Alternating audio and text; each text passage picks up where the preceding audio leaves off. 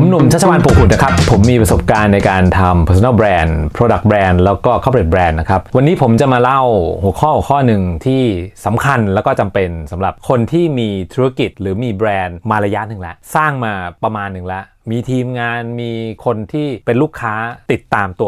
ตัวสินค้าคุณมาแล้วแต่คุณเริ่มสงสัยแล้วตกลงแล้วเนี่ยเขาจะยังซื้อเราต่อไปไหมหรือว่ามีลูกค้าหลายๆท่านเริ่มเดินจากไป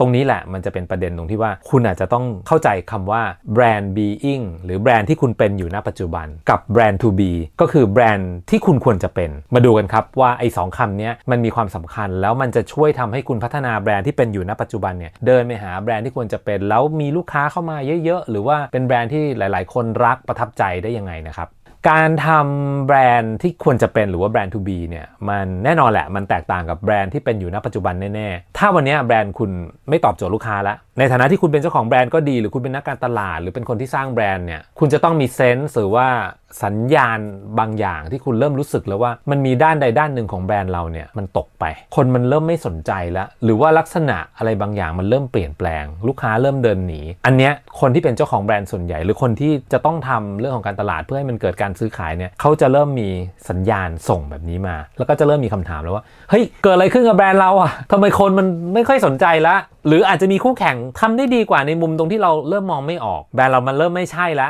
วมันเราจะต้องแก้ยังไงผมก็เลยอยากจะพูดถึงเรื่องของการทำแบรนด์ to be นี่แหละครับการปรับเปลี่ยนแบรนด์ being ณปัจจุบันที่เรามีอยู่ให้กลายเป็นแบรนด์ to be หรือว่าเป็นแบรนด์ที่แบบคนอยากรักอยากชอบอะไรเงี้ยมันจะมีองค์ประกอบสำคัญอยู่ทั้งหมด3ข้อในมุมมองผมนะอันที่1เนี่ยคุณจะต้องเข้าใจลูกค้าที่คุณกำลังที่จะค้าขายเขาในปัจจุบันก่อนว่าลูกค้าในแต่ละกลุ่มที่คุณมีเนี่ยหรือกลุ่มที่คุณสนใจเนี่ยหรือกลุ่มที่คุณสามารถทำตลาดได้ณปัจจุบันเนี่ยเขามีความต้องการสินค้าหรือบริการในรูปแบบนี้เป็นอย่างไรสินค้าคุณยังตอบโจทย์อยู่ไหมหรือมันขาดตกตรงไหนบ้างอันเนี้ยแน่นอนแหละคุณจะต้องวิเคราะห์และอ่านตรงนี้ให้ขาดก่อนข้อที่2เทรนด์ของอุตสาหกรรมที่เรากำลังแข่งขันอยู่แบรนด์ที่เรากำลังอยู่ในอุตสาหกรรมเนี้ยไม่ว่าจะเป็นสินค้าหรือบริการเนี่ยอะไรคือจุดที่เราอ่อนที่สุดอะไรคือจุดที่เราไม่มีผมไม่ได้พูดถึงจุดแข็งนะแต่อยากให้คุณมองตรงจุดอ่อนอยู่ว่าสิ่งไหนที่มันขาดไปตรงนั้นแหละคุณจะต้องเอามาวิเคราะห์แล้วก็มาเพิ่ม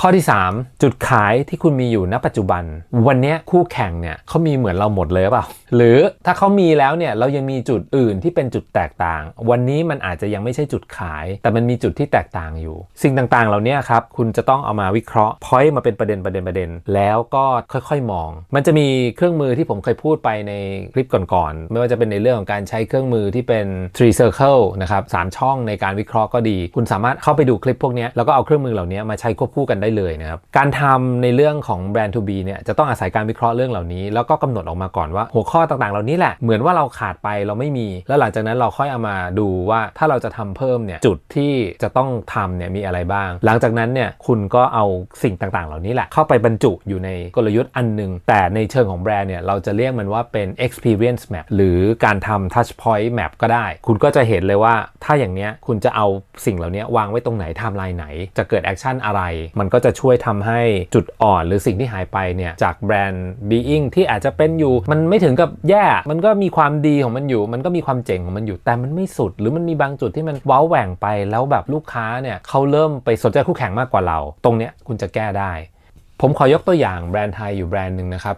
บซึ่งหลายๆท่านรู้จักแหละนะครับก็เป็นแบรนด์ที่เป็นคอร์ปอเรทก็คืออย่างแบรนด์สิงห์เนี่ยเขาสามารถที่จะทำคำว่าแบรนด์ to be เนี่ยให้คนเนี่ยเกิดความเข้าใจประทับใจแบรนด์เนี่ยตลอดระยะเวลาเลยในฐานะที่เราเป็นผู้บริโภคเนี่ยเราจะเห็นการเปลี่ยนแปลงของแบรนด์ตั้งแต่สมัยก่อนถ้าย้อนไปเมื่อสัก30ปีที่แล้วเนี่ยสิ่งหนึ่งที่สิงห์ไม่เคยหลุดเลยก็คือเรื่องของการเป็นส่วนหนึ่งของยุคสมัยเขาปรับแบรนด์เนี่ยให้ทันสมัยอยู่ตลอดเวลาทั้งๆจริงๆแบรนด์ก็มีอายุมากแล้วอันนึงที่สำคัญก็คือเขาอาจจะใช้ทั้งเอเจนซี่รวมไปถึงการมองในมุมที่กลุ่มลูกค้าในแต่ละช่วงยุคของเวลาเนี่ยมันมีการเปลี่ยนแปลงอย่างไรเทรนด์ของอุตสาหกรรมไปเป็นแบบไหนความรับรู้กับสื่อหรือว่าตัวตนหรือภาพลักษณ์เนี่ยเขาจะคงความเป็นตัวตนในแบบที่ยังทันสมัยอยู่ในช่วงระยะเวลาต่างๆเนี่ยได้แบบไหนถ้าเราไปย้อนดูเนี่ยเราจะเห็นความเปลี่ยนแปลงเลยจากการผสมผสานความเป็นไทยมาจนถึงเรื่องของความทันสมัยมาจนถึงในยุคปัจจุบันที่มันเป็นเรื่องของออนไลน์คนเริ่มมีปฏิสัมพันธ์กันในรูปแบบที่แตกต่างออกไปการรับรู้ของสินค้าต่างๆที่มันจะต้องเหมาะสมสิ่งทำได้ดีคุณลองไปศึกษาดูได้เลย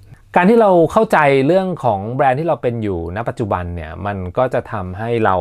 วิเคราะห์การที่เราอยากจะไปในอีกจุดหนึ่งได้ดีมากยิ่งขึ้นดังนั้นเนี่ยเวลาที่คุณมองแบรนด์ที่คุณเป็นอยู่ณปัจจุบันเนี่ยจะต้องอาศัยมุมมองในลักษณะที่เป็นแบบไม่เข้าข้างตัวเองหลายๆคนก็มักจะไปใช้เอเจนซี่ก็ดีนะครับหรือว่าที่ปรึกษาเนี่ยมาช่วยมองหรืออีกอันนึงที่สำคัญก็คือการที่เราเข้าไปเอาคำตอบจากลูกค้าที่เคยเป็นลูกค้าเราแต่วันนี้อาจจะไม่ได้เป็นลูกค้าเราแล้วเขาอาจจะไม่ได้ซื้อบริการเราแล้วเราก็เข้าไปทำในเรื่องของการสอบถามหรือจะเป็นเรื่องของเก็บข้อมูลก็ได้ว่าเกิดอะไรขึ้นทำไมวันนี้เขาไม่ซื้อสินค้าเราหรือบริการเราเขาไปซื้อสินค้ายี่ห้ออื่นคู่แข่งเราก็ได้ถามเขาเลยว่ามันเกิดอะไรขึ้นยิ่งถ้าเราได้ข้อมูลตรงนี้มากขึ้นเท่าไหร่เนี่ยมันจะทำให้เรามองเห็นเลยว่าจุดที่เราขาดไปมันคือเรื่องของอะไรกระบวนการนี้เป็นกระบวนการที่สำคัญที่สุดเป็นกระบวนการของการวิเคราะห์ที่จะทำให้คุณหาข้อบกพร่องหรือข้อที่คุณต้องเติมได้ชัดเจนที่สุดต่อการทำแบรนด์ to be ข้อหนึ่งที่สำคัญแน่นอนแหละการทำแบรนด์เนี่ยมันต้องอาศัยเรื่องของความคิดสร้างสรรค์ซึ่งเราอาจจะต้องมองหาว่าเราจะเติมความคิดสร้างสรรค์ของแบรนด์เนี่ยเข้าไปใน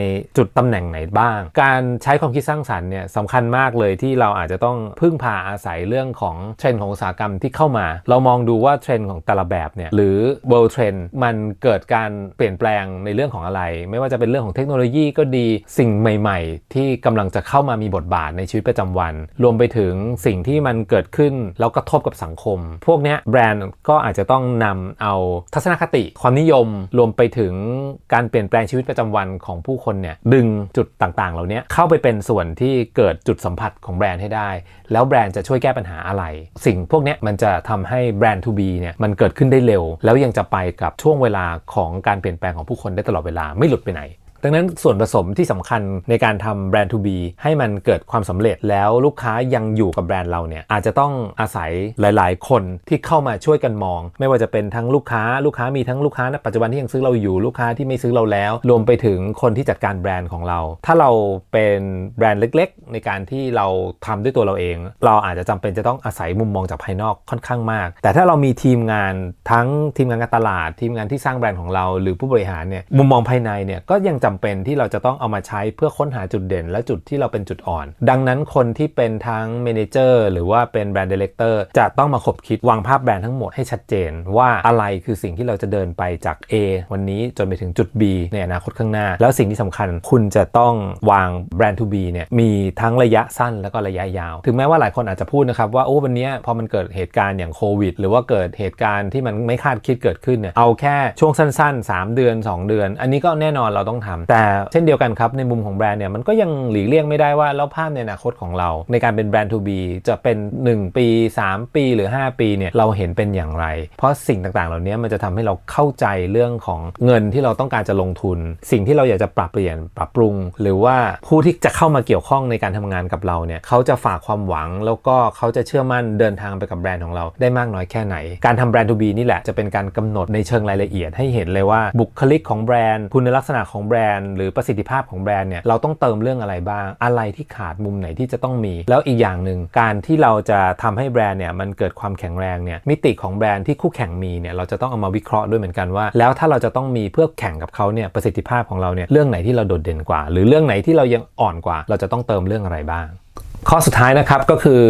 สำหรับณปัจจุบันในปี 2021 เนี่ยการทำแบรนด์ในลักษณะที่เขาเรียกว่าเป็น human brand หรือเข้าใกล้มนุษย์มากที่สุดเนี่ยจะเป็นสิ่งหนึ่งที่ผมอยากจะฝากเพื่อนๆทุกคนลองไปหาว่าทำอย่างไรให้แบรนด์เนี่ยมันมีความคิดมีความรู้สึกมีความเข้าใจความเป็นลูกค้าความเป็นมนุษย์ตอบสนองช่วยเหลือเห็นอกเห็นใจสิ่งต่างๆเหล่านี้แหละครับมันจะเป็นหัวข้อสำคัญเลยกับคำว่าแบรนด์ to be ทั้งในวันนี้แล้วก็อนาคตที่เราจะต้องให้แบรนด์มันเกิดขึ้นแล้วพบกันใหม่นะครับสำหรับคลิปต่อไปก็ฝากกด Subscribe กดไลค์กดแชร์เป็นกำลังใจให้ผมแล้วก็ทีมงานด้วยนะครับวันนี้ลาไปก่อนสวัสดีครับ